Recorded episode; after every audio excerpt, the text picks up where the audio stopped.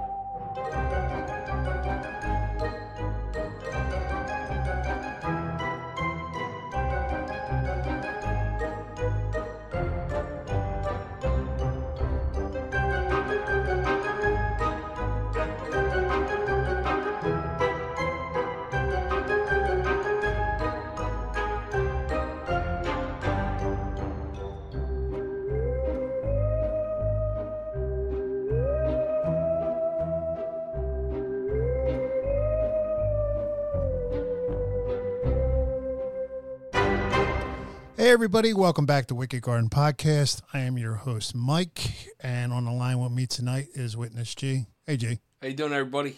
So, I hope everybody's having a good holiday season. We're getting ramped up here, are getting excited about it ourselves. We're going to talk a little bit about the Idaho 4 murders, a little bit of true crime. And then uh, we've got some news. So um, before we get into it, let's uh, take care of a little bit of business. If you have a haunting, a cryptid sighting, any kind of creepy story you want to share with us, please get together with us at wickedgardenpodcast at gmail.com. You can also look at the cover art, and there's a hotline there uh, where you can record a story and we'll get back to you. Uh, also, we have a Patreon. Uh, it's Wicked Garden. If you guys are interested, take a look over there. There's some extra content. Let's get started. Um, we're going to talk about this Idaho 4 murder. Sure that everybody's seen it and is a little bit familiar with it. Dude, I know you've been working, but I'm I'm sure you've seen some of it, Oh yeah, I'm tracking it. right? Uh, Yeah. I'm, I'm tracking it for sure. Yeah, it's a pretty incredible case, right? I mean, four people murdered and no suspects. Doesn't look from the outside like the cops are making any headway, but maybe there's a reason for that. Um, so we'll talk about that. So we've got Ethan and we've got Xana, who are the couple.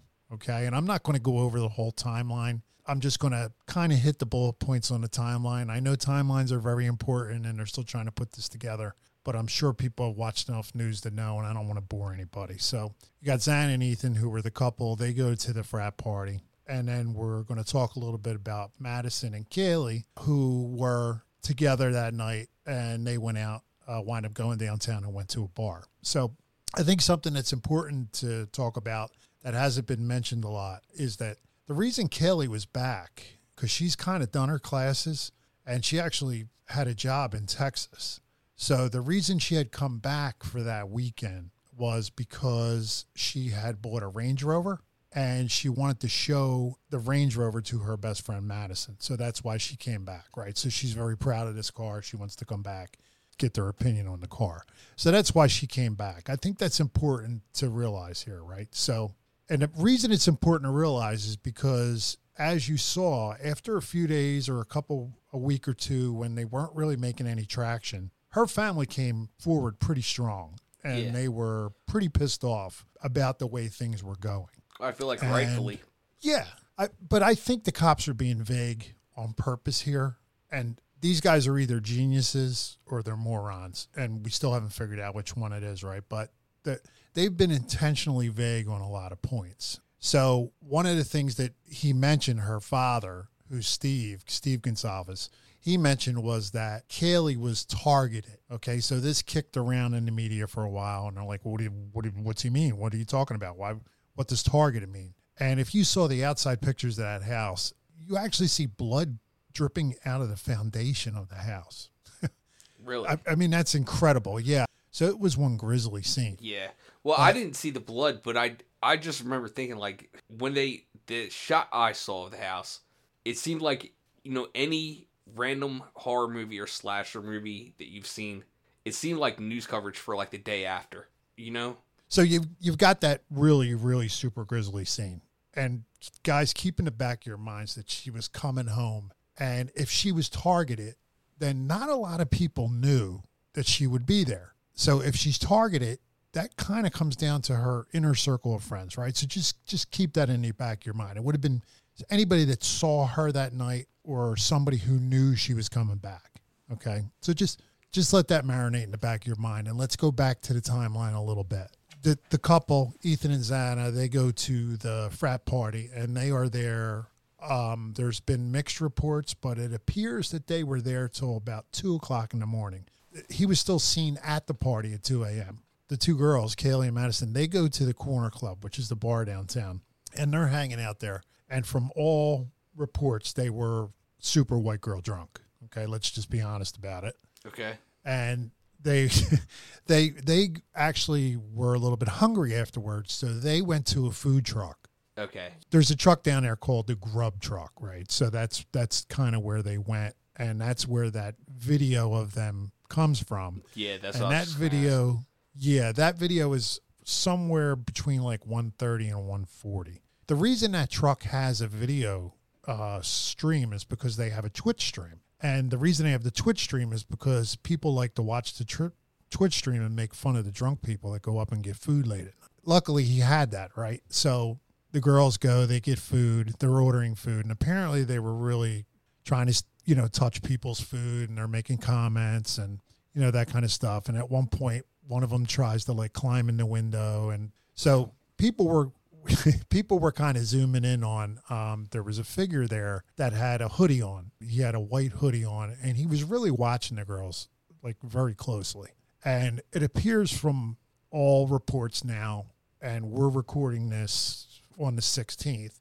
that that individual really is named jack showalter so there was some information for a while that it may have been Kaylee's old boyfriend, Jack DuCoeur, but it appears it is this individual, Jack Showalter. So he was in the club. They were drinking in there. Apparently, he may have tried to talk to the girls. You know, imagine that, right? And so he, he's trying to talk to him, and you know, he follows him out to the grub truck. He was telling the other people that he was standing next to, because there's a couple other guys there. He was like, "Listen, I just want to make sure they get home safe." So I think he was trying to maybe give him a ride, right? And you know, maybe playing the odds, see, seeing what he could do, right? So you can't, you can't really blame the guy, right? So he's out there, he's trying to pick up these girls, and you know, they they get their food, and basically what happens is they blow them off. And right before that, there's a point in the video where if you really listen to the audio, you can hear Kaylee tell him, fuck you, mister. Right. And they kind of have words with him uh, for some reason. I, I, you know, but apparently those guys were all making fun of the girls because they were so drunk. Um, and what they did was they, they actually called a ride service. What happens is they get their food.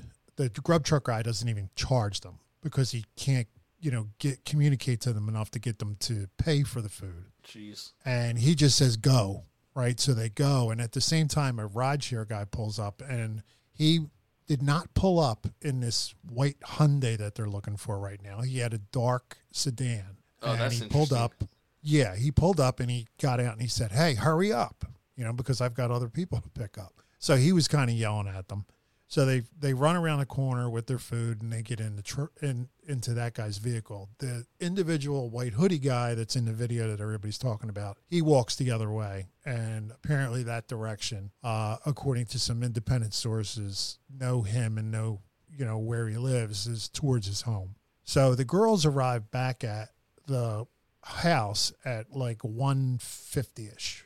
So sometime between 145 and 150 ish Okay. and they know this because of the rideshare guy. And then also, I think that rideshare car is actually seen on some CCTV somewhere. So they were able to figure out that they at least got home. So let's pause there for a minute and talk about the layout of the house a little bit because this is interesting. There are six people living at the house. Actually, there were six people on the lease. It's kind of up in the air as to whether Ethan was on the lease. He belongs to the frat. Yeah, I was always unsure about Ethan. Like, I didn't know if he was living there or if he'd just been staying the night or what. Yeah, there's six people on the lease, and it's not really they. They the cops once again. This is that intentional vagueness, right? Yeah. They haven't really come out and said, yeah, he was on a lease or he wasn't on a lease. But either way, he was sleeping there with his girlfriend, right? So he was going home to sleep off a good drunk or whatever. So the house is a little bit of an odd layout. And I would recommend that people go to the YouTube channel Gray Hughes Investigates. And that is G R A Y H U G H E S Investigates. Um, and this gentleman, Gray Hughes, he puts together 3D models of crime scenes. And I don't know if he did it professionally. I don't know, but he put together an incredible model. The house kind of sits on a hillside. And if you can imagine a saltine box, right? Like premium saltine boxes. If you can imagine those, there are the the one part of the house is like two boxes stacked up. And then there's another section of the house that sits off to the side of that, and that's two boxes stacked up. So the only really wide floor is the second floor. That's the only floor that's double wide, let's say. Okay. Okay. But both the second floor and the third floor have uh, sliding glass doors. So, and those sliding glass doors, the bottom one is because the house sits on a hillside. Uh, people have seen the the shots of it from the outside where the parking area is. That's what they call the first floor, and I only it's not very deep. But if you walk up to the second floor in that area, that's the part that's double wide. Now, if you go around the back, there's a sliding glass door, and because it's sitting on a hillside, that's that sliding sliding glass door is literally ground level. So even though it's on the second floor, it's ground level. You can just walk right into it. The one on the third floor is also a sliding glass door on the end, but it you know it's a little bit elevated. You would have to work to get in there. Um, but if you walk a little bit over to the back of the house, then because of the hillside, you can maybe take a run and start and jump up on that deck because there are you know there's a patio on the second floor and then there's a deck on the third floor. So if everybody can envision that in their mind and I didn't screw it up too bad, or if they want to go check out that Gray Hughes Investigates 3D models, basically two roommates that were already home and weren't involved and weren't killed, they were on the first floor. So, so on each end of the house there is a bedroom and and then there's a staircase that goes up to the second floor. But most likely, what happened here was if Kaylee is the one that's targeted, the killer probably came in the sliding glass doors on either the second or third floor. Now, why would he go to the third floor? Probably came in the second floor. He had to know the layout of the house, okay, because he knew where to go to find Kaylee and Madison, especially if we're to, led to believe Kaylee was, you know, was the one that was targeted. Or he had to be looking from the outside and see them because they didn't have any blinds or any drapes on the window. So he knew where he was going. Most likely, what happened was he went up to the third floor. Who knows? It may have been someone they knew. Maybe they had a nice conversation or whatever, and he just went nuts. Or maybe they got in an argument and he went nuts and he kills Kaylee and he kills Madison. He really tears Kaylee open from what everybody's saying and Madison, you know, not so much. And then what probably happened was the couple who was sleeping on the second floor, because that's where they were, they may have heard it, may have heard the commotion, and they may have woken up. So now when he has to exit, if he doesn't want to jump off the deck, he has to go back down to the second floor. And they must have either came out of the bedroom, and these are probably the people that had the defensive wounds. A couple people did have defensive wounds. So Yeah. That's probably what happened. And maybe the girl came out first. He stabs her, and then the guy's still laying in the bed, you know, and that's how he gets the jump on the guy because that's what I couldn't understand. You know, how did he kill all four without anybody being able to do anything about Well, it? Well, and this is one thing Or- I thought about. Well, I was kept thinking about how are the survivors on the first floor, and if I had to, I don't know. I'm just thinking about clearing rooms. So I'm not thinking about you know murdering a household. But I feel like if you started at the top and worked your way down, it'd be easier for an escape because you're already Yeah. ready. You're ground level when you're trying to you know exfil. That's the other thing. Uh, Originally, there was a report that the front door laid wide open for hours. Okay. And that appears now to not be true. People saw the front door open in the morning, but it was actually either the roommates that opened it up or the cops. Now, what complicates all this, too, is that there is a dog involved. Okay. Yeah, which is crucial to And your the- theory. Yeah, and it, the dog's name is Murphy. The dog is a Labradoodle, Okay, it's just around a year old. So it was a, a small puppy and now it's almost a year old. I don't know anybody with a labradoodle, but sometimes they are very good bar, very good guard dogs. Other times they are not. But this is like a free range dog, right? So it, it roams the whole house, and it's actually Kaylee's dog with her old boyfriend Jack DuCoeur. So that when they were a couple, they got this dog. And I wish kids in college would stop getting dogs because every kid that I had that went to college, I wound up with the dog. Don't don't get a dog when you're Yeah, in college. I think all side note. college dogs end up with those kids' parents. I feel like Yeah. in every case. Yeah. So these two, when they were together as a couple, got this dog. Now they had some weird thing where they were sharing custody, but the dog was living primarily at the home where the murders wa- was, which was 1122 King. So keep that in mind. It's at 1122 King. So if this dog has any guard dog in, it- in him at all, if someone strange comes in, you would think that the dog would go nuts and bark. And now I did hear Labradoodles bark, and they are loud because they have that poodle in them, right? And poodles are guard dogs. So when they do start barking, you hear it. So uh, once again, these kids were all pretty loaded up and drunk, but you would think the dog going off and barking would would wake somebody up. So that means either the dog may have been in a bedroom locked up with them, or it may have been roaming around out, and maybe whoever came in it was familiar with. It's just odd that the dog didn't make a, a peep, didn't make a sound. And the other thing that's odd too is that the dog wasn't harmed, and that the killer, when he left, closed the sliding glass door. So let that marinate around in your head a little bit. If you're in a rush, why would you stop to do that, right? Yeah. you would do that because you you're either some amazing animal lover maybe or you don't want the dog to get out and i think we're pretty safe in saying it's a he when you agree Yeah, I think so.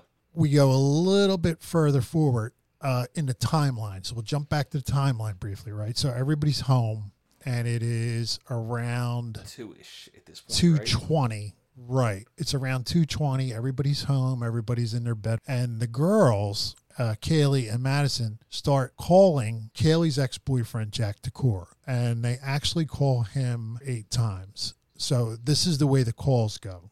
Kaylee is calling him originally and she's calling him like every minute or two he doesn't answer because he says he's asleep got to take his word for it but the last call was from madison to him now, I think we've all had this happen, right? Where a couple girls are together, the one is calling and you're not answering them, but then she gets her girlfriend to call So to see if maybe you'll pick up. Yeah. Well, yeah. maybe he's not answering me, maybe he'll answer you. So they are all killed sometime between three o'clock and five thirty in the morning. And just to finish up the timeline on stuff that I don't particularly think is important, the two girls wake up downstairs. They're the surviving roommates. One of them goes upstairs and finds someone. And once again, the cops are very vague on this. And they call their friends first and they say, Hey, what should we do? Because the friends come over. And when the friends actually call the cops, they say that somebody is, they can't wake them up. That's how they put it. We can't wake them up. Now, that was an odd point for me. Like, wouldn't you say someone stabbed here? Yeah. There's blood yeah. everywhere.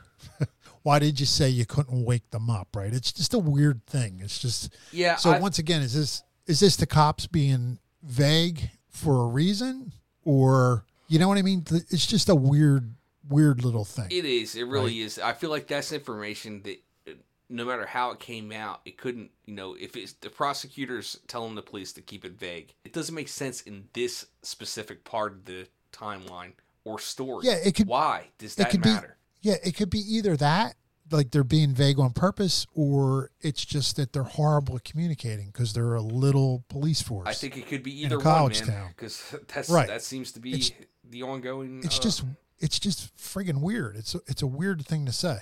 So the cops come, show up, figure out everybody's you know dead, and start their investigation. Here's what's interesting to me. Um, so I, I was doing a lot of research on you know 4chan and different places, trying to just kick around, and I- think I'm pretty good at weeding out the bullshit. It appears that Kaylee's ex-boyfriend Jack DuCoeur lives at 1127 King Road, and she is at 1122 King Road. yeah. So you're So literally it's probably same block, like just three houses it's down. two, 216 feet away from where she is. So if Kaylee's targeted, and once again, everybody, you know, nobody's guilty. These are just my theories. You know, everybody's due their day in court. I'm just putting theories together from 2,000 miles away. What the hell do I know? To me, you'll always have to look at motive, right? So it goes back to motive, always. Now, it could be some random crazy, but what's the chances of that? And if it is a random crazy, they're never going to find him anyway until he does this again. Yeah. So it's a moot Yeah. point. If that was the case, I think it's something else would happen. To be honest with you. So once again, he does appear to either have lived or is living at 1127 King Road. Now his alibi, Jack DuCoeur, and he actually appears on the stage at the at the um, you know little shindig they had for them afterwards, and the father gives him like a sideways glance. It's a really weird moment too. I'm not much on how people react to you know children dying and things like that. I was never all about the Ramseys when people would say, "Look at them, they're not," you know. I- I just don't take. I think people are in shock when things like that happen, and I don't. I don't read a lot into like their how they act, and people react differently to everything. Some people just cut through that stuff with humor. You know what I mean? And then that seems weird. People are like, "Oh, oh look at." Well, some people just need to make jokes just to relieve the tension from living through such a horrible thing, right? So Yeah. If he's at 1127 and his alibi is from friends who said that they thought he was asleep if you guys take a look at this 1127 king street there are a ton of tiktok videos of these guys where they're out walking on the roof. If he was on the second floor he literally could have just walked down onto the roof. Think about this. When your door's locked when you're in college nobody knows what's going on behind your door. Nobody knows if you're in there if you have a window right to me, his alibi, if he was at eleven twenty seven, right, it's it's just not enough to to really cross him off the list. Here's the weird things that I found out about eleven twenty seven. I checked the real estate photos, and there does appear that these TikTok videos are that house. You know, the way I found that out is I looked at the flooring. I've looked at these odd lighting fixtures. It, it's that house, and you know, people are not denying online that he may have been at eleven twenty seven King at one time or another. Um, the TikTok videos that have his dog in it or from 1127. There's also pictures on Kaylee's social media that are from the front of that house. So literally it's Kaylee and Jack together at the front entrance to that house at 1127. And here's another thing too. There's an odd neighbor who was being interviewed originally at the very beginning of all this, and that neighbor's name is Jeremy Reagan. He's been very active on social media, just you know, talking with people because you know a lot of people were pointing fingers at him because he's socially awkward, and he was just like, "Look, I know I'm an awkward person, but you know, I knew I knew these people. I watched what went on because it was a party house. I was always wondering about it, but I didn't kill these people." But he made a comment the other yesterday. He made a comment on his his I think it was Facebook where he said, "Does anybody know how old the dog Murphy is?" He said because there's a similar looking dog in the same cul-de-sac. He said, but that dog was much smaller. So someone jumped on and said, well, Murphy is around 10 months to a year old. That would be maybe why you mistook him. So this guy has actually seen Murphy down at the other house when he was a small pup Okay. and he's seen him walking and in the neighborhood and all that other good stuff. So those two houses are definitely linked together.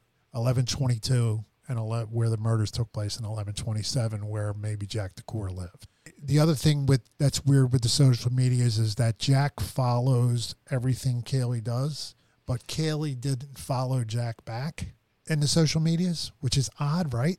Because Yeah. they they were together for I think they were together for six years. You know, and he made a lot of crass comments about her bikini pics and things of that nature and she never really responds to him when he when he comments but then again she's you know calling him on saturday night at two o'clock because she's not with anybody else yeah.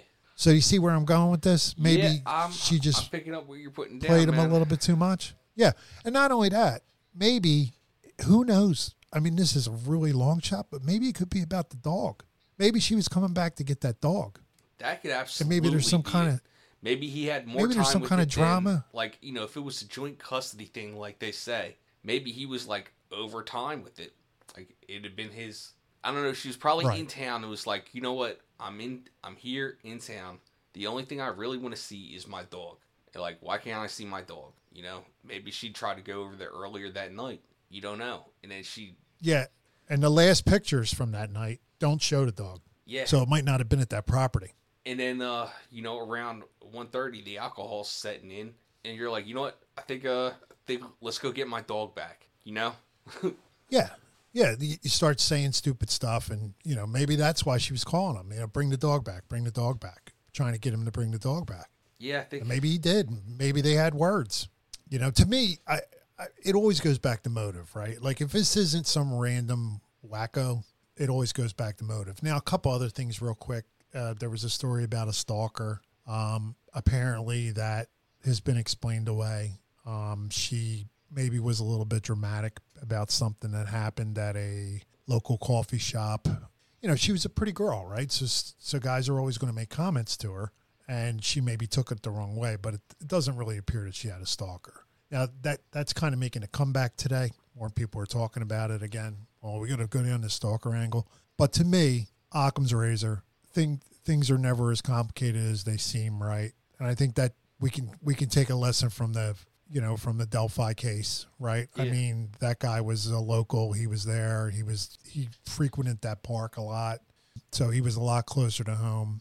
And you know, like you heard the troopers in that case talking about maybe the killer is actually in this room. Yeah, and it, Um, I feel like the cops were really on it for that case. And they were, you Yep. know, withholding for a re- reason. You know, everything Yeah. that they were Now- withholding, I feel like it was for an actual reason for Delphi. Yeah, yeah, yeah, absolutely. So let's talk finally about what what the cops don't know, and then we can go on to another subject altogether. Another thing with this is let's talk about digital evidence, okay, um, and also DNA. So the problem with if let's just say Jack DuCoeur, you know, maybe is the killer or it, you know, whatever. Once again, he's innocent until proven guilty. But let's just go down that road. If it was Jack and he did it, First of all, if he's living 60, 65 yards away, digital evidence, you know, tracking people's phones is going to be a problem because he's only 60, 65 yards away. He's the neighbor. And It may you're not just even pinging show off movement. towers. Yeah. It might not even show movement.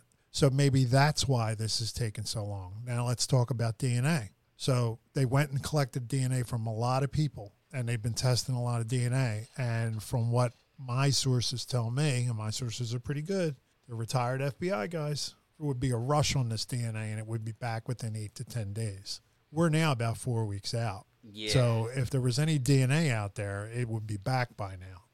Now maybe they have it, but the problem is if it is Jack, he's been at that house. He and Kaylee are linked together. You know, they have that relationship. The dog would have his DNA on it. The dog would have her DNA on it. yeah. The dog could get the DNA, transfer the DNA to the house. So maybe that's why they can't close the close the loop. Maybe that's why they're having such a hard time. I think also maybe the And- absence of a murder weapon because that's you know they haven't found Right. anything. Yeah. And, you know, who knows with that, right? They may never find a murder weapon. But the other thing, too, is in a couple of these TikTok videos, people would have to take a look at them. I think they're actually up on, people have found them now and are up on YouTube on a couple channels. There's actually a video where there looks like there's a white Hyundai Elantra in parked at that house, 1127. Oh, and really? that's the car they're looking for. Yeah, Yeah, yeah. that's the car they're all hot about right now. Sorry, because the guy had a dark sedan. The uh, you know, the rideshare guy. the other guy, right? The rideshare guy. But they, what happened was there was a, a video of a alcohol bust in the, what they call the band field, which was right in front of the house. And these officers have body cams on, and the body cam, you know, in this other arrest gets a, a shot of a white car. They're saying it's a Hyundai Elantra. I wasn't completely sure, but a white car pulling out from the front of that house at 3 a.m. They totally lucked out by getting that piece of video. I think in this case, it's very important to look at what the cops aren't saying. I've wondered about Jack DuCoeur. Is he still going to the school? Has he graduated? Where does he live? Why are the cops so sure about this? He was sleeping alibi. Why did the family run to defend him right away? I think it's very important here to, to concentrate on what's not being said and what's not being clarified. We don't know why they're so sure about his alibi. The family's saying it's definitely not him and he's, you know, beyond reproach, but, you know, maybe they've been told to play it that way. So why does the public see Jack as cleared and why do we assume that's the case? Let's listen to the family talk a little bit about Jack. So she was on my mom's cell plan. So We pulled my um, cell plan. on Sunday, I was able to pull those cell records. And you could see that she was calling somebody out. Did, Yeah. Does it seem like they they may have been involved, or does it seem like No. They, No, not at all. Uh, Kaylee had no shame in, in kind of uh, power calling. So it, it fits Kaylee. Yeah, no, yeah, and we know who she was calling, and this person is, yeah, and, and this person was asleep. Unfortunately, um, was not getting the calls, and um, it was I don't know a few calls between for the for half an hour. She called him a couple times, and but no, um, it was not. We do not believe she was calling him for help. We were we believe that she was just calling him to come over. If Kaylee was in in, in imminent uh, in danger, her or Maddie, they would have called nine one one. They would not have been calling this person. Yeah, and she that was that. That was So at around two. yeah, so at that time we Started believe, around 2.30. yeah, we believe that the girls were just fine. So, the, so, so from those phone records, it looks like the girls may have been alive around two thirty. Two thirty is what the last call. Um, no, uh, the last call is shortly before 3 a.m. Short, yeah, that's right, two fifty something. 2.52 for both of them. Yeah, We keep hearing this name Jack and uh, phone calls going back and forth. There, can you tell us anything about that? We love Jack. Absolutely love Jack. We stand behind Jack 1000%. Jack was Kaylee's boyfriend for many years. They just recently broke up. There was no animosity at all. It was a breakup on Kaylee's point. It was not, they still talked every single day. Kaylee just thought that she needed a little break. They were on the mends of getting back together. Kaylee talked to Jack the whole time she was here for that week and a half. Um, one of her messages, one of her last messages, she reached out to Jack and said, Jack, get back to me. And he didn't. She goes, We share a dog together, which they did. She's like, You need to reach out to me. So please come over. She was wanting Jack to come over. Come over for what? And yeah, sharing a dog. We share a dog together. Maybe that doesn't mean what they think it means. there Jack is um is is not um they're wasting their time with Jack and and and Jack is just as distraught as we are. Um Jack is our family. Jack is 100% 2000% our family. And Jack is with us and and we stand behind him 100%. We're supporting him and we know in our hearts and our minds and our souls in the depths of our souls um Jack is hurting and he in in in Kaylee and Jack would have eventually been married. They would have eventually been married, and they would have eventually had children together. So to say ex-boyfriend, it it it, it was Kaylee just being a brat, you know, being like, I just need a break. But Jack was in her heart, and and and they they they were close to getting back together, and that was just Kaylee being Kaylee. So You know, I don't know if everybody remembers Laci Peterson's family, but you know, they thought the same thing. And what's the harm in letting the police do their job and let them letting them do their due diligence on this kid? And I get that he's been around a really long time and that could be part of the problem, this lack of commitment. Um, they're basically saying that she's taking a break to be with someone else. Do they think that that doesn't bother him? I, I I understand where they're coming from. They're loyal to the to the guy and they really like the guy. Sometimes the family likes the guy more than the girl does. And I don't know if that's what's going on here or like I said maybe the police are having them just toe this line. So this last clip is another interview um, that the family did, and this is just the, the father, the son, and again this stepsister Olivia, who seems to do most of the talking here. As a matter of fact, when the subject of Jack is brought up, you'll hear a very long pause before Olivia jumps in to defend Jack again. So I'm not saying that this is absolutely the truth, and once again, this is just speculation, but maybe the cops have coached Olivia and this is how we're going to handle the subject to Jack. And maybe that's why she speaks so much for the family. And it's interesting, um, you guys can't see it, but when the subject of Jack is brought up, the brother who attends the school, he kind of initially shakes his head. Yes, that's interesting that he hasn't been cleared.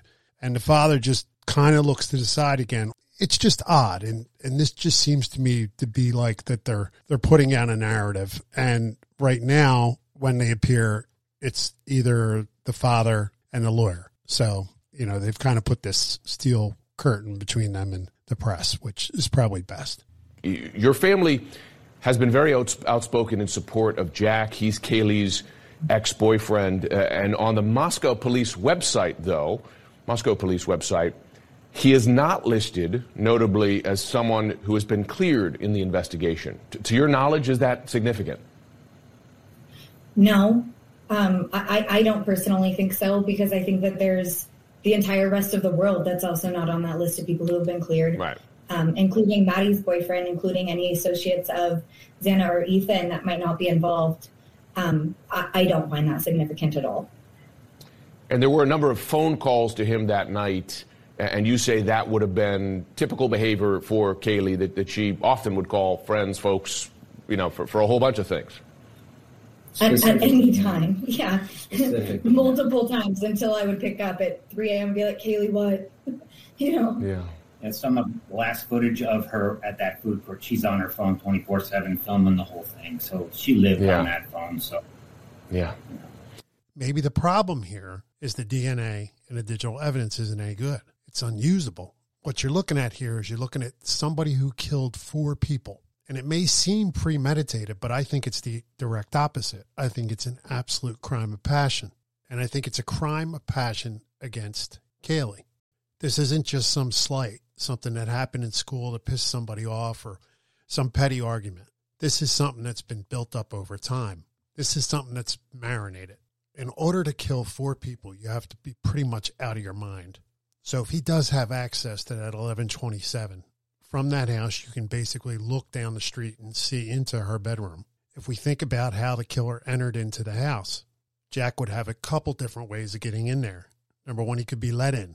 The other thing is the killer would definitely have to have an idea of the layout of the house, and Jack would have that. We know that she didn't follow him on his socials, but he followed hers. So he would have knowledge that she would be back in town. To me, he would have the motive and the means, and maybe the problem is closing the loop on him because of the digital and the DNA. Maybe this is one of those cases where you either have to have an eyewitness or a confession. And maybe the reason for the vagueness around him and why he's been pushed to the back is because that's what they're trying to do. They're trying to get him to confess, or maybe they're sweating him in some way. Not one journalist or reporter has told us where he lives. The FBI is involved with this now, not just the Moscow Police Department. So maybe this is all vague on purpose. But you've got motive, you've got means. The dog can be explained away, or the dog alerting. The layout of the house, he has the knowledge. The axe to grind against Kaylee, he has that. We know they were calling him. If he wasn't asleep, that had to be extremely annoying. We know now that there may be some evidence that he was at the corner club and they might have had a conversation with him because there's a new still shot out now. And there's a person in the still shot that's wearing a hat that he owns, a pair of sneakers that he owns, and looks incredibly like him. And he's talking to the two girls, and that's it at 1.30. So he would also have the knowledge that they were there. Maybe Kaylee was over him, but he wasn't over her or maybe it could have been about the dog. How can Jack be asleep at 2:30 if he's at the corner club drinking with the girls at 1:30? To me, if I had to put place a wager on it right now, I would I would say that it's probably going to come back to the ex-boyfriend. Yeah, for sure. Uh, but I guess my thing, the the issue I have outside of that is why kill everybody else? Like I understand the motive for killing her, if that was the Yep. case, but why keep going? The silence Well, witnesses, yeah. or like Well, that's what I was just getting ready to say. Like, first of all, if he kills her, he has to kill Madison, right? Because they're in the room together, and Madison knows who for he is. sure. Maybe then he hears a ruckus and thinks, okay, well, I gotta, I gotta. Then he goes downstairs, and those two are standing there, or one of them, and he's like, "Well, now I got to kill them." Right? I mean, at that point, you're freaking out, right? Because you're like, "Oh my God, my whole life is his whole life is flashing in front of his eyes because of you know a moment of anger," and he, you know, now he just goes crazy and just finishes the job, Yeah. right? And you, you know, if you think about it too, if he just killed her, if he just killed his ex, it, they could likely point the finger back at him a lot quicker. But if he kills multiple people, then you have to look at everybody's circle and see like, okay, is there a common person in all this? You know, it could. They could have literally just been collateral. She may have been the target, but everybody else may have been, you know, collateral damage. Yeah, because you don't know what happened in the house. Maybe she came out and they were hanging out together and he killed her. It's a, it's a good point because that's the other thing cops have been intentionally vague about too in this case. They haven't said where everybody, you know, they've said that some victims perished in their in their bedrooms, and had defensive wounds. But the other day, the coroner said that they all didn't die in their bedroom. Now, when she said that, I thought to myself, maybe that's someone running out when he's coming down the stairs from the third floor to the second floor. Because the, the steps from the second to the third floor, it's a double set of steps. So it has like a landing in the middle. Yeah. So like the the first set of steps from the first floor up is just a straight run, um, and then the second to the third floor is a is a double double set of steps. And once again, I don't think he thinks he can hang jump off the third floor and get out. He has to come down to get out. And maybe where my mind went was they heard somebody or heard something screaming. Who knows? Maybe the, the other one was calling. They might have, you know, these kids always grab their phones. She might have been calling Yeah, or the or roommate you know, downstairs. while they're, you know, getting the defensive wounds, they're trying to warn the roommates because they may not know what the hell's going on. It may get completely dark in that room. Like Maybe another thing too. Maybe he came over and was like, "Look, I'm going to commit suicide." And maybe they, you know, they called the other two upstairs to say, "Look, we got to talk him out of this." He could have had the knife in his hand. Oh man, that's a Right, any- that's a serious possibility, man. Yeah, I mean, we won't know until we know. But just want to talk a little bit about it because I think it's a really interesting case. I hope for the families that it gets solved soon and that some movement, you know, can be found, gotten on it. I did want to say one more thing. You know, there is a case for a random killing because there was a killing, there was a, a strange murder 70 miles away. Um, this this uh, Juden family. Yeah. Uh, I think the one the, the the one is named Travis Juden, and then his wife is Jamie Lynn. Um, they live in this rural house about seventy miles away. This is the couple from Washington, right? Yeah, he doesn't appear to have any enemies or any, you know, nobody would have an axe to grind against this guy. Yeah, I mean, they were they wake up. There's this guy in the room with a mask. He doesn't try to rape Jamie Lynn. He just starts slashing, and he kills Travis, and he's trying to kill Jamie Lynn. And they had somebody sleeping over that night. Thank God who came up from downstairs and scared him away. When that third person came up, and scared him away. And this guy had a mask on, a ski mask. So, and this was 70 miles away. It's it's basically on a highway that connects the two Yeah. cities right off. I of knew it. it was close, but I didn't. I Mm-hmm. didn't know when it occurred. Like, do you have? Yeah, it's yeah, it's going on about uh, eight to ten months ago now. Okay, because it could. This could be a pattern situation, man. So we got to definitely keep our eye on that area. Yeah. Did you ever see the Night Stalker? Yeah, the movie. Yeah, Carl Kolchak. Yeah.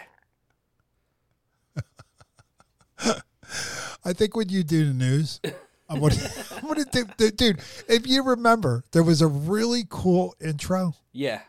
And it was like, yeah,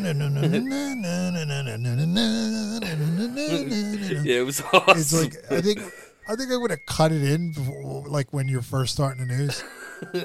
I think it actually, I think it's an oboe or it's a cello. Yeah, it is. I do know it's a cool theme song. yeah, I think I to do that when you do news. Oh man, dude, I haven't thought about that show in a long time. Like, I think about it when the Christmas story is on during. yeah, you. I, I honestly, I can't watch the Christmas story without thinking about Night Stalker. Yeah. Carl. Oh man, I want to talk about the uh, ONDI report that never came out a little bit. Okay. Um, little bit about the James Webb Telescope, and there's been some SETI shit. I don't know if you know about that. Yeah. A couple new planets, and then there's a. Uh, do you know about the Stratcom report? No. yeah, they accidentally fucking leaked uh, a different agency. So it was all SAP and AATIP. Then it was this uh, UAP task force, and now it's known as the AARO. But then there was Okay. something else called uh, a Joint Interagency Task Force for UAP phenomena, and they leaked that, and nobody even knew about that group.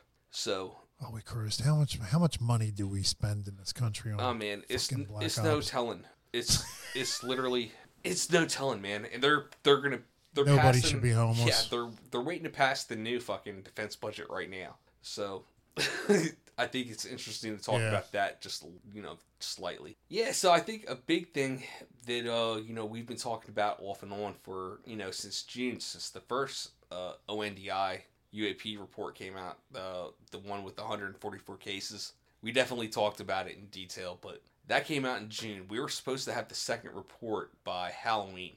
Actually, it was uh, October 31st was the deadline. October 31st came and nobody had anything. So we thought, okay, like maybe it'll be a couple days. You know, first week, second week in November, nothing.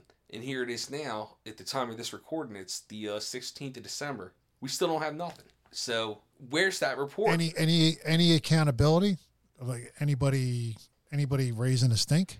um, n- Besides besides UFO Twitter, right? Yeah, I mean UFO Twitter is probably going nuts. I don't even want to see what they're talking about to be honest with you.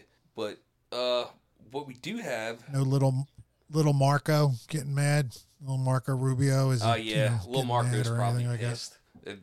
Yeah. He's I was just wondering if anybody said anything about it. Like, has it been you know mentioned in any of the the big publications? it has. You know, any anything on the Black Vault? Anything on um you know T- Tyler Rogaway? Yeah, so Anything they're like all that? bringing it up and they're just saying like we'll have to wait and see. Like let's wait it out because they're not speculating. They're not they're not saying why it's late. Just they're Okay. just acknowledging that it's late and we should have had one. Right. But uh I'm trying to refresh this.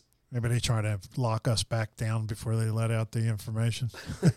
Well, and that's what I'm You thinking something about. That's lines. one thing that I'm looking at in far as far as you know regular news goes. Like you know this this whole Twitter thing with Elon Musk. You know, Right. big news like that could be a smokescreen where they could just sneak out this report on like a Thursday or Friday, and that's you know what they tend to do with this type of shit. But the only person that's talked about it as far as in actual media has been the New York Times. Um, and you know they've been actually championing the the UAP cause and not looking at it you know so much skeptically, but with a serious tone as far as when you go back to the initial article with Leslie Kean and all.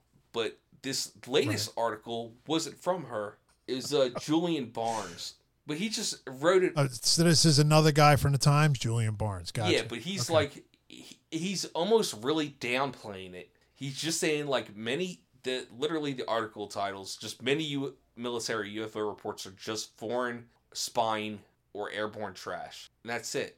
So it's like, well, it's not out yet, but don't worry about it. It's not going to have anything. Yeah, in it. so they That's like so apparently exactly.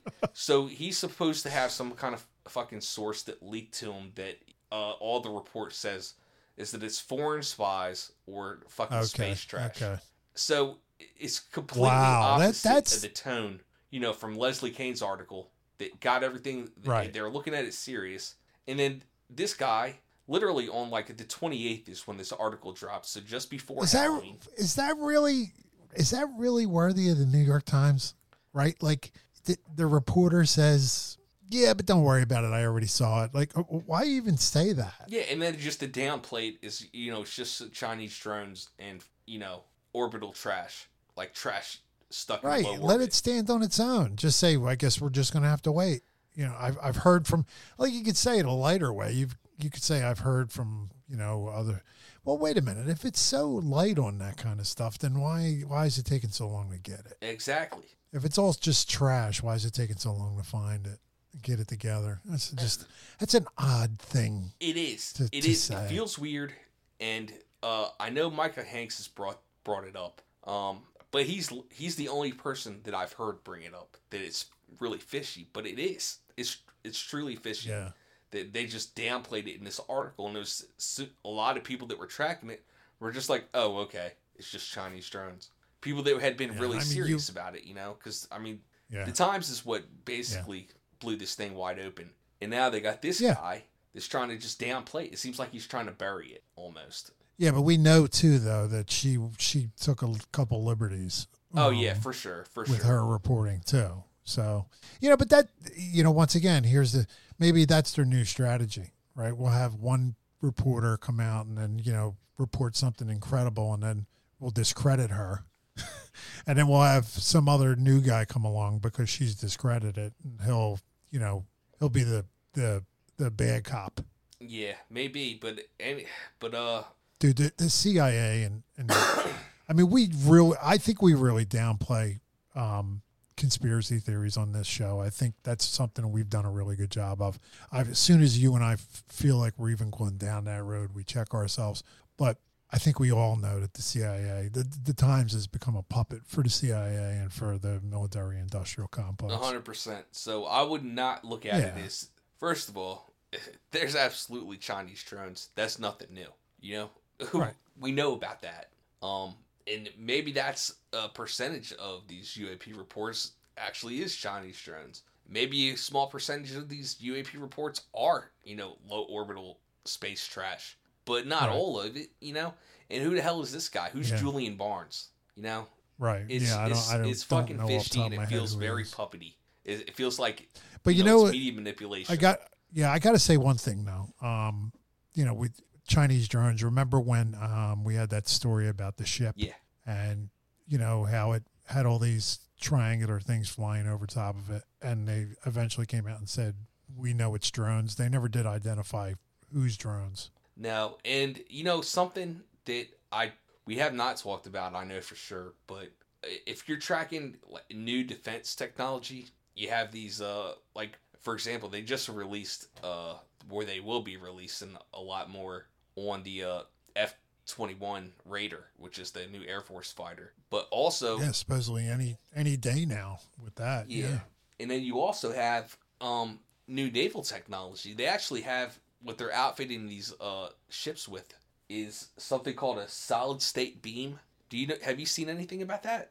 Uh, Like I remember when they were testing this, um, but no, I haven't heard anything since Yeah, then. I've actually. Um, this is not for anything from experience. Um, this is way after I got out of the Navy, so I, I have no personal experience with this thing. I haven't seen it in you know real life, but I did see some videos, uh, just that anybody could see, the public can see, where they're testing these uh the, these solid state lasers, and they're like they are shredding um airborne and waterborne drones, so it can actually breach Really? the surface of the ocean, and because there's you know there are like uh you know basically water drones. So uh yeah, it it works pretty well. So I don't think we'll be Oh, hold on a minute. Hold hold hold on a minute here. Let's get a little bit more nuts and bolts on this um, solid state beam thing.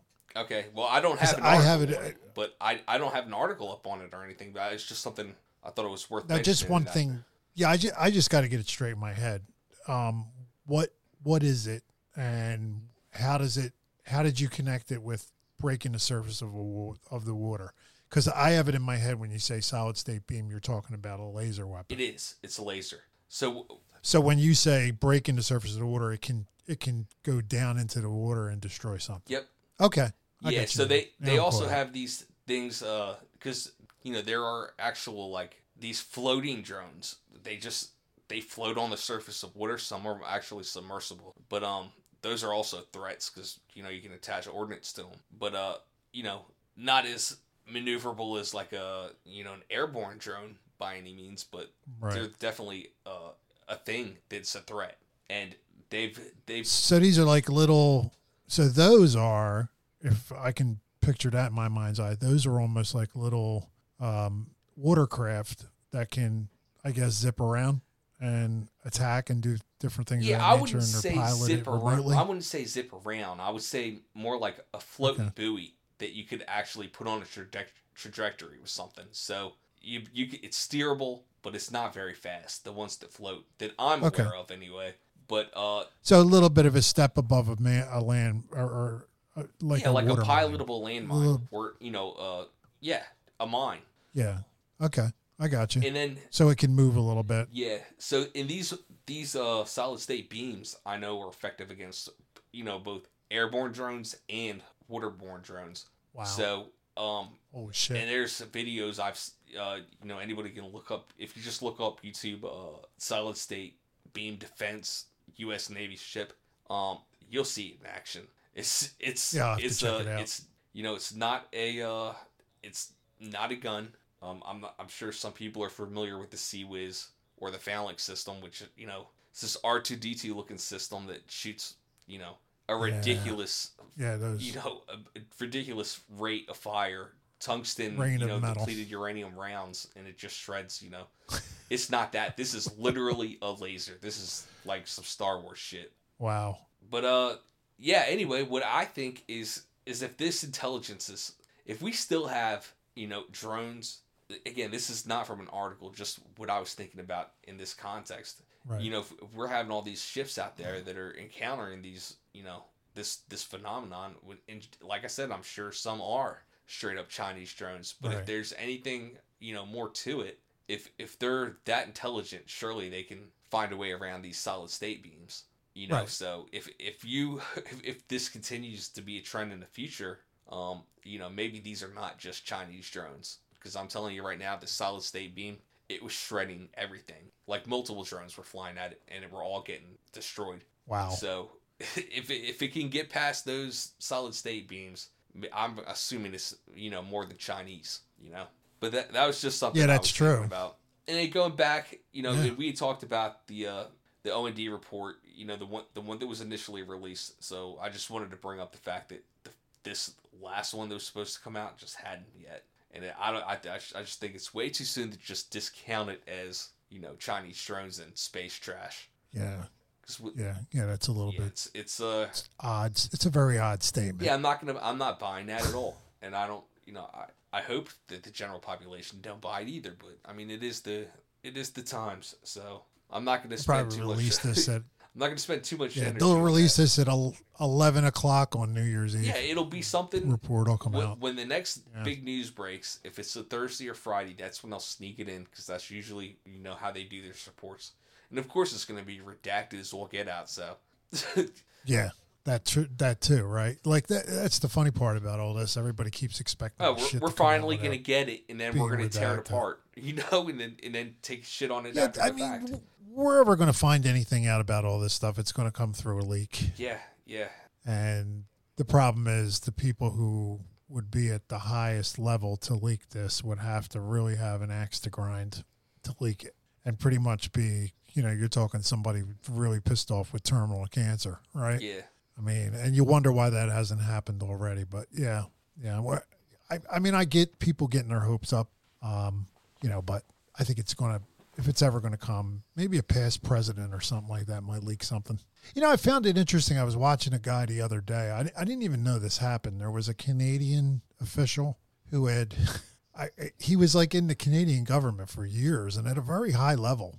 I think he was the minister of defense at one point. Um, I can't remember the guy's name, but I just was watching a video the other day about this guy, and I'm like, there's a bunch of videos on there talking about defense and you know how they can fix the defense budget in Canada, and a very well versed, very intelligent individual. And then when he left and retired, he got into UFOs, and um, he was on somewhere, and I'm sure this is old news to everybody but me, but he was talking about how at Area 51 there's a couple aliens, and they sneak them out and dress them as nuns, and they let them go shopping in Las Vegas. What? Did you ever hear no, this? no, I missed that too because I would Yeah. have remembered that. And I'm like, is this guy the Manchurian candidate here, this guy, or what is going on, you know? or is he like legit? I mean, is this, it's crazy, right? But so there's something, you know, like, I don't know if they're testing the waters with a guy like that or, or what, you know, or whether they've convinced him that's true. Um, cause we've heard about all the stuff that they've done, right? I mean, they'll do, um, we know what Richard Doty did, right? We know all that good stuff. I mean, do some crazy, crazy stuff to to convince people that make people sound crazy. And when I when I heard this, I was like, wow. No, I ain't tracking that at all, but that's going to be worth looking into. If I can find that clip, I'll cut it in right here so everybody can hear it. Yeah, I mean, basically, that's what he comes out and says. Golly. So what's next, there, Kolchak? Yeah, so the next thing, again, uh, I guess going off a previous news story we already covered, but uh, back when James Webb just launched, it almost immediately went down because it had like a meteorite collision. And uh, we, we talked about that a little bit because it was strange. They brought down the entire feed, and it seemed, uh, it, it just seemed pretty abrupt. Convenient. Yeah. Um, but it's already endured, up to today, it's endured 14 micrometeoroid impacts but uh, it has it's gonna be shut down again and repositioned. So I want you to just think about that. So I, that's the whole point of this article is saying like, hey everybody, don't worry, it'll continue operating for the next 20 years. It has enough resources to do its mission for at least the next 20 years, barring these micrometeoroid impacts. But it's going to have to be Right. repositioned basically to avoid further impacts in the future. So I just want everybody to think about that when we get to the next article. Okay. Yeah, that's that's once again odd, right? Didn't anticipate these downtimes and the feed going down. Yep. So, um, have you heard about the Kepler 138 Charlie and Delta planets that were discovered? No. Yeah, so there's been two new uh water planets that were found. Um one's probably very icy, and the other one's probably full of vapor, but they're both water planets. And uh this is from over at the debrief. Oh, okay. But yeah, University of Montreal researchers have found the first confirmed exoplanets categorized as water worlds, dubbed Kepler 138 Charlie and Kepler 138 Delta. Um, further in the article, it goes to say that you know one's probably uh, you know like I said solid ice, and the other one's probably vapor because of where it is in relation to that star in their solar system. But what they also Right. just found was uh, this is as of yesterday. Um, Kepler 138 Echoes, what they're tentatively calling it, but it's uh it's a planet that's probably roughly half the size of Earth, almost smack between uh Kepler, Charlie, and Delta.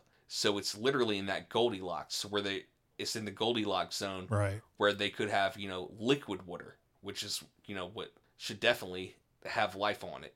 And um this was just discovered, right? And it seems like uh what they're doing is immediately getting involved with the James Webb telescope. Now this came out yesterday. Right. and also now suddenly we're getting okay we gotta we gotta shut down the james webb telescope uh to steer it out of the orbit of you know micrometeorites that's gonna threaten it so i think it's a little bit strange that right when we find that goldilocks planet that you know that the james webb telescope can easily look at they're they're shutting They want to look at it they're first. taking it offline you know that's exactly they want to look at it first. and uh Absolutely. Yeah. which takes me into my next article.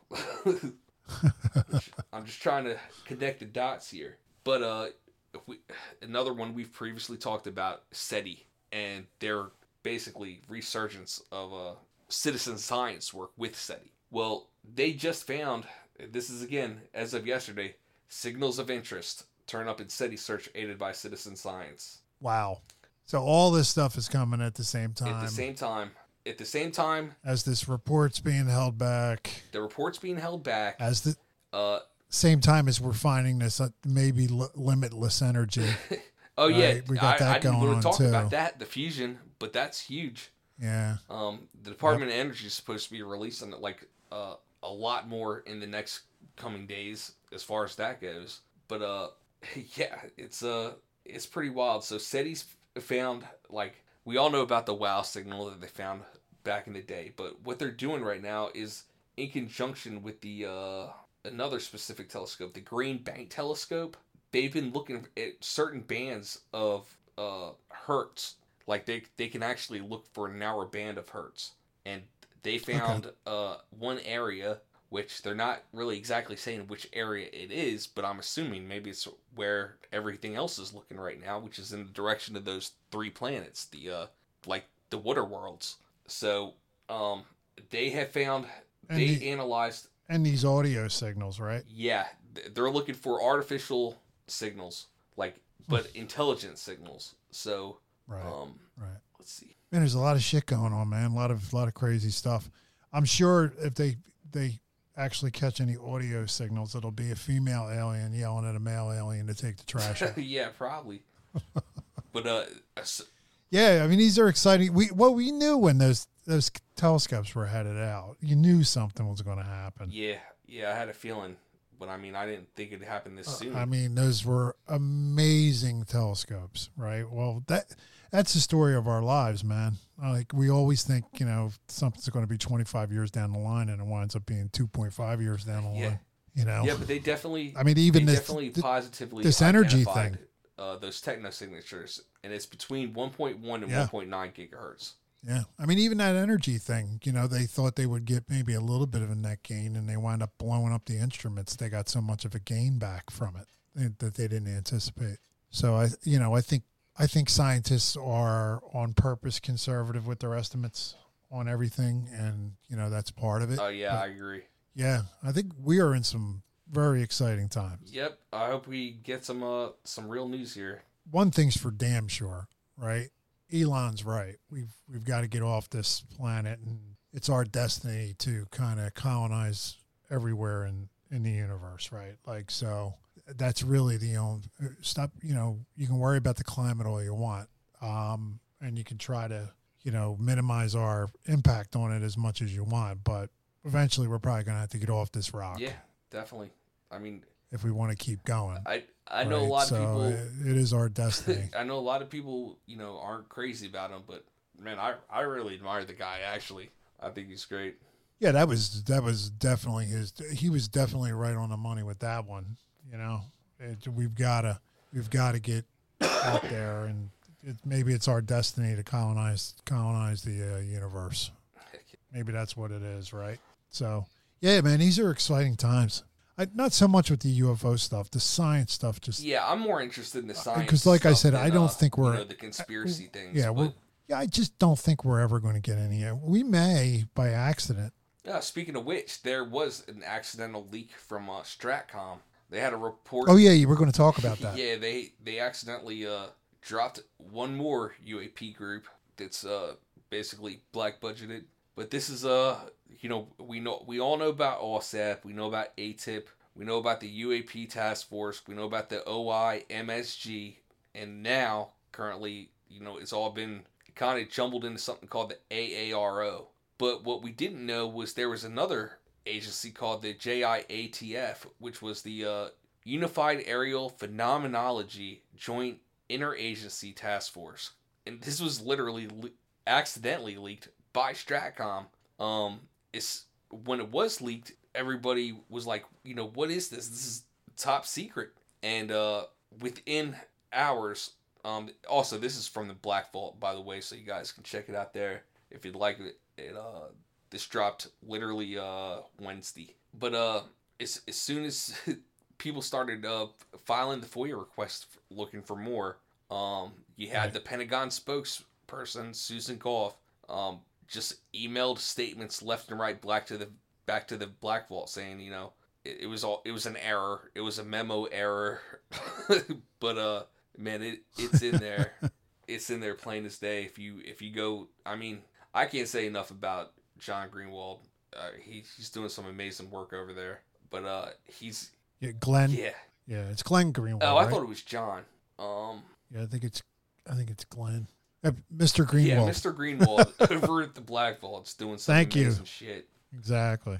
But uh, yeah, he he does have the documents, you know, up where it's you know it definitely has this uh unified aerial phenomenology joint interagency task force. Um, and it basically breaks down the mission statement of that team and the lead. There's some redactions, but uh, again, leaked by Stratcom. so I mean, golly, dude, just one more group to add to the list. Yeah, exactly. There's so many of these little groups. I wonder if God, there's no oversight. yeah, and this is Right? all amidst us, you know, right now because I mean, as you and the listeners know, I'm, I work for the DoD. We're waiting for our defense budget to be passed right now. So, Yeah. um, hopefully they figure this shit out. Yeah, I found that I found that article by the way, um, or that name of that guy. The guy's name is Paul Hellyer. Um, it's Paul spelled regularly, and then Hellyer is H E L L Y E R. And um, he was inter- he was interviewed on a Russian news station. of course, right? Has to be controversial. And um, he says that uh, they aliens would give us more technology if we weren't so warlike. And also, yeah, the, a couple of them dressed up like uh, nuns and went down to downtown Las Vegas to go shopping. you know, the one thing is, if we do, when we do find something out, I wonder how many people are actually going to believe it because I'm sure it's going to be something as crazy as that. Yeah, like that's what I'm saying. If you if you just think right now, use your imagination. Just think, what if that actually happened? You know, it's it's Exactly. so fucking crazy. There's something It's like that did mind-blowing. happen. You know, nobody would believe it anyway, just off off the context. But like that's a Yep. that's a movie I want to see. You know. exactly. Exactly. Um, yeah, or at least a skit on Yeah, SNL. yeah. It's like a like a hangover spoof, but it's you know alien Yeah. nuns. Screw SNL. Mad, mad TV skit. Oh man. Cool. Thanks, man. Yeah, no doubt. Appreciate that news. Yeah. So we got a couple uh, exciting things coming up uh, for you guys. We're going to actually be doing a. Uh, we're giving you guys a gift, a Christmas gift this year. Working on it this week. Hopefully, you get it by Christmas and Santa's not late. but yeah, we've got we've got some stuff coming out that I think you guys will like. We're, we're going to go back to the Victorian um, tradition of telling ghost stories around Christmas. So I, I think you guys will really enjoy it when you hear it. And yeah, you know what? I, I wanted to talk a little bit about um, before we wrap it up here. Just uh, something that weird that happened to me. I told you this story. I think I Oh, did. I tell you about the weird hoping you'd bring it stalker.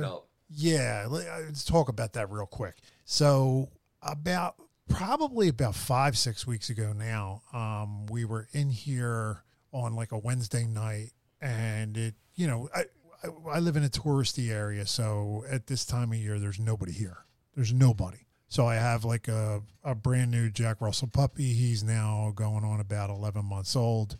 So he sits in the window uh, looking for other dogs to go by. But the good thing is he has some watchdog in him, so he's always um, barking when there's somebody outside.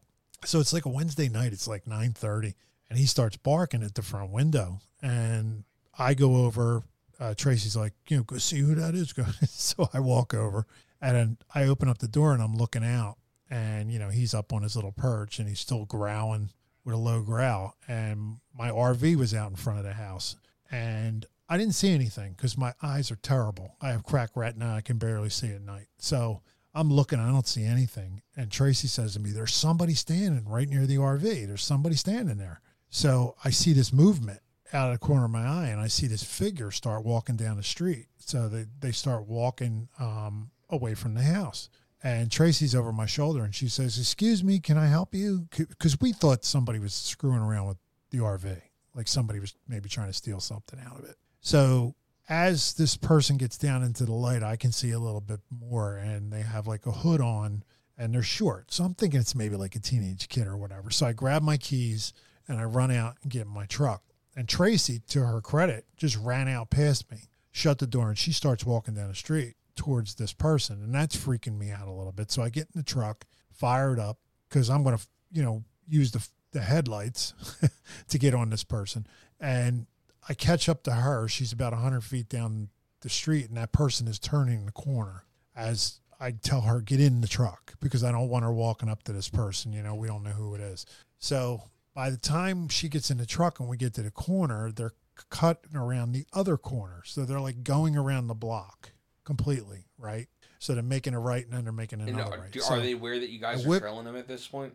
yeah, I'm pretty sure they were. So we whip whip around the other corner, and I pull up, and it's this little Indian lady, um, little Hindu girl, right? Absolutely beautiful woman, uh, about maybe four foot ten inches tall, and real small. And my wife is like, "Excuse me, you know, what were you doing near our RV?" and and all this other good stuff. So she stops and you can see she's really visibly upset and she's almost like halfway crying and I, I immediately felt bad i'm immediately like like god we're harassing this Yeah, lady right right but like we really wanted to know what was up with her so um to her credit she came out in the street and came over to the truck and the truck's lifted it's on 35 so she's like down there and she's so small like her head is barely level with the truck right so she gets up on my running boards and now I'm a little freaked out. And she looks in the window and, and she's like, You're going to think I'm crazy, blah, blah, blah. And I'm like, No, no, no. Believe me, if you ever heard my show, I wouldn't think you're crazy. So, you know, she's like, um, But I, I, I feel like this. When I was young, I lived here and there was a girl that lived across the street from you guys in, you know, Unit 11. And she used to aggravate me and tease me when I was a kid. And um, I can feel her. She's calling to me. She's dead, but I can feel her. She's calling to me, and and she's trying to argue with me. And, I, and so now I know that she's not all there, right? So, but now she's hanging in the window, and she's literally six inches from my wife's face. So I'm not going to like pull off, right? I'm just going to watch her. So she goes on to tell us that she's getting this feeling that this woman who she grew up around is trying to still pick on her from what she says is the grave. She says this woman's dead. And she didn't mention her name or anything along those lines. So she's going through this long story and how she was sitting in her mother's house three blocks away and she just started thinking about this woman and hearing her voice in her head and she wanted to come over and just look at the house. So it's the house across the street from me and to the left a little bit. So that's what she was doing. So this is a weird situation, right? To say the least. But one of the weirdest things I thought about when she was telling us all this was, you know, you get all these shootings, right? All these mass shootings and all this other good stuff that goes down. And, you know, it's always people that run into people who are, you know, something wrong with them and then they don't say anything about it. you know, and that's what I was thinking like the whole time she was talking. I'm like, should we really say anything? So I thought to mention to her, well, did you tell the police? And she said, yes, I've called the Brigantine oh, Police really? Department. They've told me that there's nothing. She said, I, they've told me that there's nothing that they can do about it. And I'm thinking, well, what did you expect them to do? You know, but other than that, I mean, like I said, Well, see, I didn't even think that was, was the story you were going to functioning- say because I knew about two other things, and one actually was in that same neighborhood. yeah. I'm getting to that. Yeah, I'm getting to that. The the high, she was very high functioning, like very intelligent, very well spoken. She had like a British lilt to her accent, so she's probably educated over in India, you know, at a at a probably like a British school, and very intelligent. Seemed very intelligent, you know, very sincere, you know. So then I felt like a little bit judgy, you know, and I'm like, well, I'm sorry you're going through that, you know, and then we're apologizing. Like I'm like, I'm sorry we came up to you and I'm sorry we scared you. And she's like, no, no, I would have did the same thing if someone was outside my house. She's like, I won't come around anymore. Uh, and I'm like, no, no, no, you know, now we know who you are, not a problem. You know, if you want to come around and Tracy's like elbowing me, right?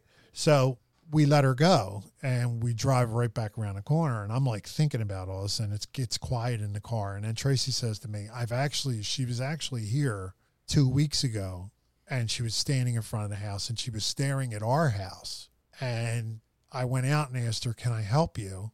And she just walked away from me. So sh that was the second time she was at our house. Yeah, well, that's kind of unnerving. So- you know what I mean? Like, don't just Yeah. walk off.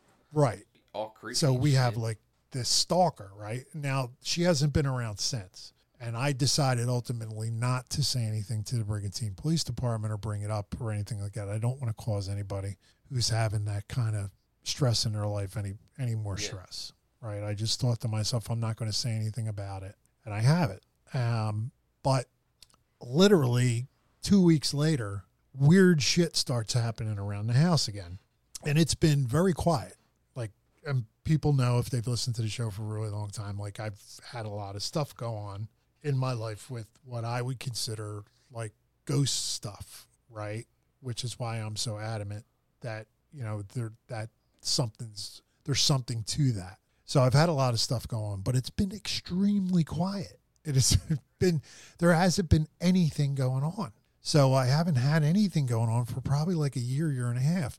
So, you know, first we get we start hearing we're going to bed at night. We're upstairs, we're in bed, and we start hearing like voices downstairs. Like like I'm not saying I'm saying we, I shouldn't say we. I'm hearing them. She's sleeping. I'm waking her up going, "Do you hear that?" And she's telling me no. so I, you know, I can't say it's her that's hearing it, right? Because she hasn't caught any of it yet. But these are like full blown conversations with more than one person. And the first couple times I heard it, I dismissed it. I just thought somebody was walking around outside. And in the summertime, they would be because you hear stuff all the time. People are around here, they're walking around. So that started happening. Um, then I went to a um, mechanic all the way up in North Jersey one morning, very early in the morning. I had to leave really early and I was getting the company car fixed, right? So I go up there and the guy brings me into the the waiting room. the waiting area. Yeah, the waiting area. And there's this huge, like 75 inch plasma, beautiful TV. This guy just opened up um, very specialized place that does only certain stuff to cars. So he, he just opened up and he was all proud of his TV. He's like, yeah, I got this TV, you know, and we got everything. We have Netflix, we have this, we have Prime. Watch whatever you want. It's going to take me about an hour and a half. Well, I'm not a big TV watcher during the day. So, you know, I wasn't I wasn't psyched about it. So he he leaves to go mess with the car and he puts the remote down on the the TV stand and he walks away um, and it's quiet and there's nobody in there and just something told me to look up at the TV. So I look up at the TV and out of the corner of my eye I catch the remote control spin around one time. and it it did it. I know it did it. And it the weirdest thing was it spun around and did a complete 360 and stopped in the same position it was It in. didn't start till you gave it like your full And- attention, correct? Right. And I I was you know, I'm very good at sitting there and going, Did I really just see that? And thinking about it. You know, well, was the drive maybe a little bit too long? You know, and maybe where there was some water on the on the TV stand. So I went over and I checked. There's no water. There's nothing there. It seemed pretty level. There wasn't a lot of vibrations in the shop because there wasn't any tools running or anything like that. And it just made my blood run cold. Like after I thought about all that. And it was morning. It was a beautiful sunny day. You know, like a crisp fall day. It was beautiful. It was and there was other people that came in and out after that. But it was just a really weird thing to happen. Yeah, and you said the building Fast- was uh, probably like it's an old Toyota. It's an old Toyota dealership. So the area I was sitting in used to be an outside wall. oh, interesting. So yeah, and they had built onto the end of it. It's not a Toyota dealership. It, that's not what it is now, but it was an old Toyota dealership. So where I was sitting was actually against the rock wall that used to be the outside part of it. And then they just built, you know, they, you know how they do these dealerships. They just keep putting up steel and glass, right? So that there was, there's a steel and glass structure with a roof that they, you know, were adding on to the dealership. So that's the area I was in. But it was just odd, man. Yeah, for sure. It was just it, it made my blood run cold, and not that was it. Nothing else happened. That I didn't hear any voices. Didn't hear anything. Uh, drove home. No, you know, nothing wrong. Nothing happened. Um, good drive home.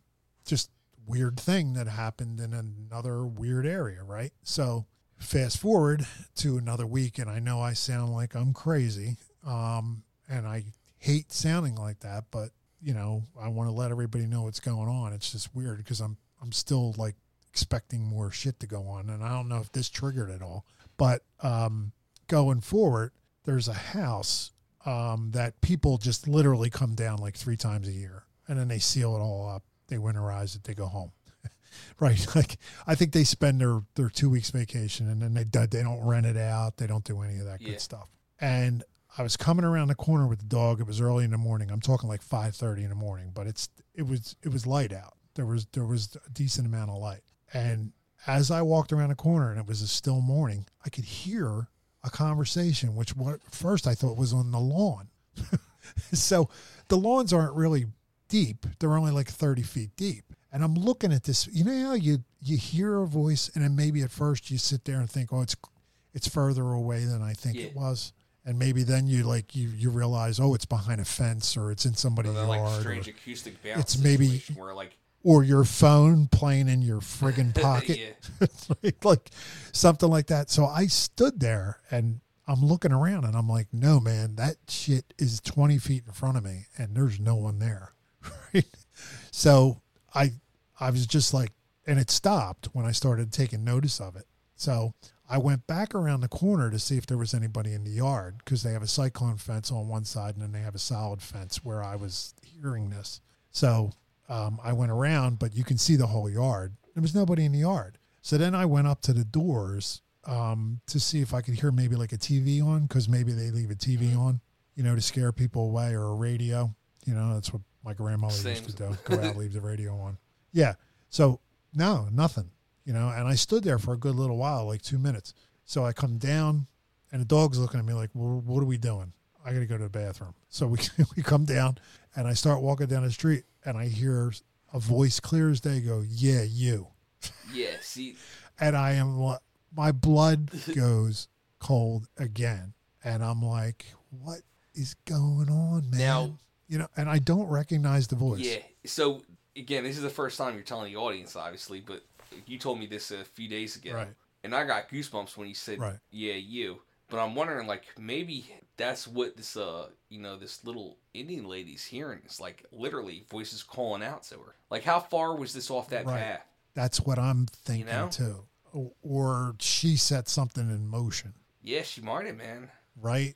I, I don't know. I you know I don't know. It's it's weird. And then the other thing with her telling us that the house was across the street, but then Tracy telling me that two weeks before that she saw her outside and she was looking at our house. But when it said like "Yeah, you," does that sound like somebody that would like pick Uh-huh. on somebody else? Yeah, it did. You know what? Now that you say that, it did sound a little bit like somebody, some like maybe teenager picking on another. yeah, that's teenager. that's kind of how I took. It's a female voice. It's definitely female. Huh.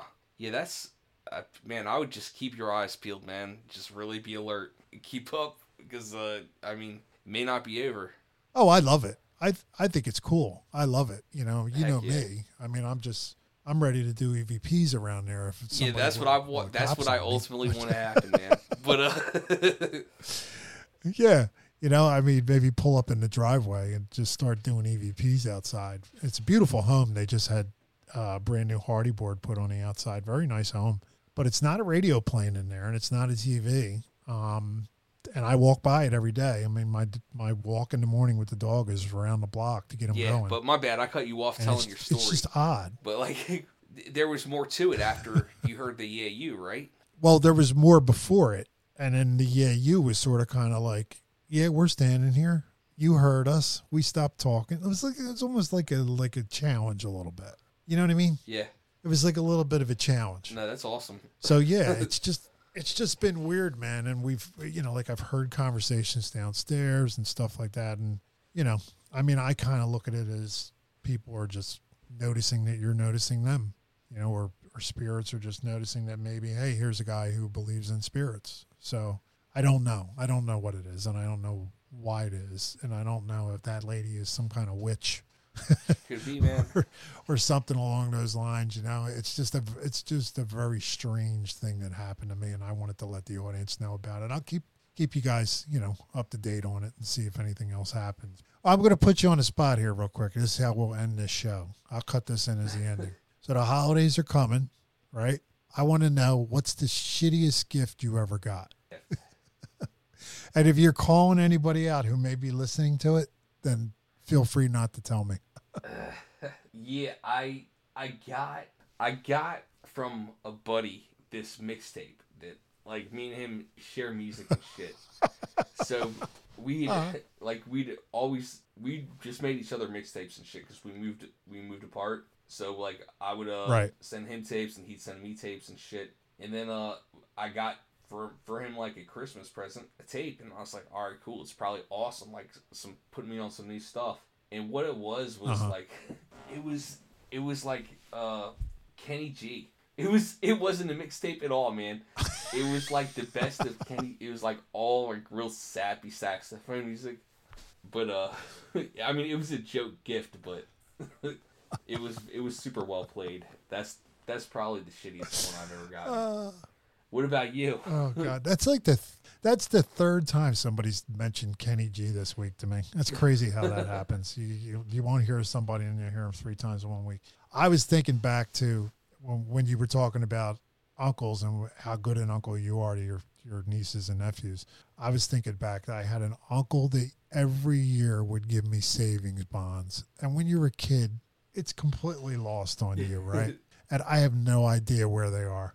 But it was like every year, Uncle Joe. Uncle Joe's, oh, Uncle Joe has a gift for you. And you go over and you'd be like, now, Michael, hold on to this. It's going to really be worth something someday. And they never were. They were all worth the same thing that they paid for them, right? And it was savings bonds. It used to drive me crazy. You used to have to say thanks for it, you know? Now, what's the best gift you ever got? Oh man, that's actually gonna be hard because I've gotten some really good gifts. Yeah, that, that one is a little harder, right? Especially if you're a grateful person. Yeah, yeah. I don't think I can even answer that one. Oh, I can I can answer mine. I, one time, uh, I don't know if everybody remembers this, but um, Coleco football was all the shit when I was probably like in eighth I grade. definitely remember. and it was horrible. yeah, it was. It was literally. It was a game that you were. It was supposed to be a two-player game, um, where you could like put this on a table, and you know you move this little dot. There was like three dots on defense, and you were the one dot running at them, and you had to get out of their way, right? But it was just such a big game. Everybody loved it that year. Everybody wanted it, and I was lucky enough to have an aunt that was working at uh, what was then called Kiddie City. It was an old, it was a chain here in Pennsylvania that had toys. You know, like everybody had Toys R Us, we had Kiddie City. Yeah, I feel like I, I Uh, feel and like I've everybody been had to Kiddie City. Yeah, people had KB toys in the Midwest, and you know they had department stores in the Midwest. But we always had, you had two things: you had Sears and you had Kiddie City. And my aunt actually got one. My mother had told me I wasn't getting it, and my aunt actually called her on Christmas Eve because somebody didn't pick it up and lay away. So I woke up on Christmas Day and I had Coleco football, and I, you know, played it for three weeks and then put it away. But I was just That's so awesome. so happy to get it. It was it was so a horrible game too because it was a two player game. That was the reason I was waiting so long for it because there was a one player version and a two player version, and I wanted the two player. But you know how people are with their controllers, right? And this was a shared controller. So think about that, right? You're trying to hit the buttons fast, and the other guy's trying to hit the buttons fast, and you're holding the same Yeah. device. So it was terrible. Yeah, but that was it. That was that was like that was like the best thing. That's ever. awesome, man. I was probably about 14 years old. So that was it for me. Yeah, I can't like. There's so many. I can't even choose which I what I think would be my best one. What do you think's the best, the worst one you've given? Oh, Because I can um, very. I'll just make this super quick. I, you know what? I'm a pretty good gift giver. But one year I went, I, I, I totally like. Actually, it's recent too. Two years ago, I got Tracy. I mean, we're at the age where we like experiences. Uh huh. So two years ago, I got her a um, skydiving thing, like for the indoor skydiving thing. You know, like where you, Oh, yeah, you yeah. go in The and it's fan. indoors and it's just a big fan. Yeah. So I got her that. Totally blanking on the fact that she had neck surgery that year. Oh man. So that was now that that wasn't the only thing I got her. I got her uh, a, ride around Pocono Raceway too. Got her that, and she rode around in a stock car. But yeah, totally blanked. that was probably the worst one I ever gave, and that's just recent. Yeah, I I very vividly remember uh like thinking my mom needed like hiking socks for some reason. So like I went and I Uh-huh. got her like some really nice socks, dude. Like they were like smart wool specifically for women hiking socks and they were like $30 for four fucking pairs or some shit. It was ri- whatever it was was ridiculous. Yeah. Or for actually like four socks, I think just two pairs. And uh I remember like giving my mom that in a bag, like because I don't really wrap gifts if I don't have to. I just put them in like a gift bag and staple it. And uh, I remember her saying like when I gave it to her, she's like, "Oh, I'm sure I'll love it as long as it's not socks or something." And it was socks, dude. I was like, "What'd you say?" Do you think she knew? no, she had no idea, man. Because I was coming in from out of town. You know what I mean? It's not like she. Dude, how did she backtrack on that one? she couldn't, man. Like I, I won't let her live it down. so now, like, and that's been a few years. So like, just since then, like, I always get her socks now.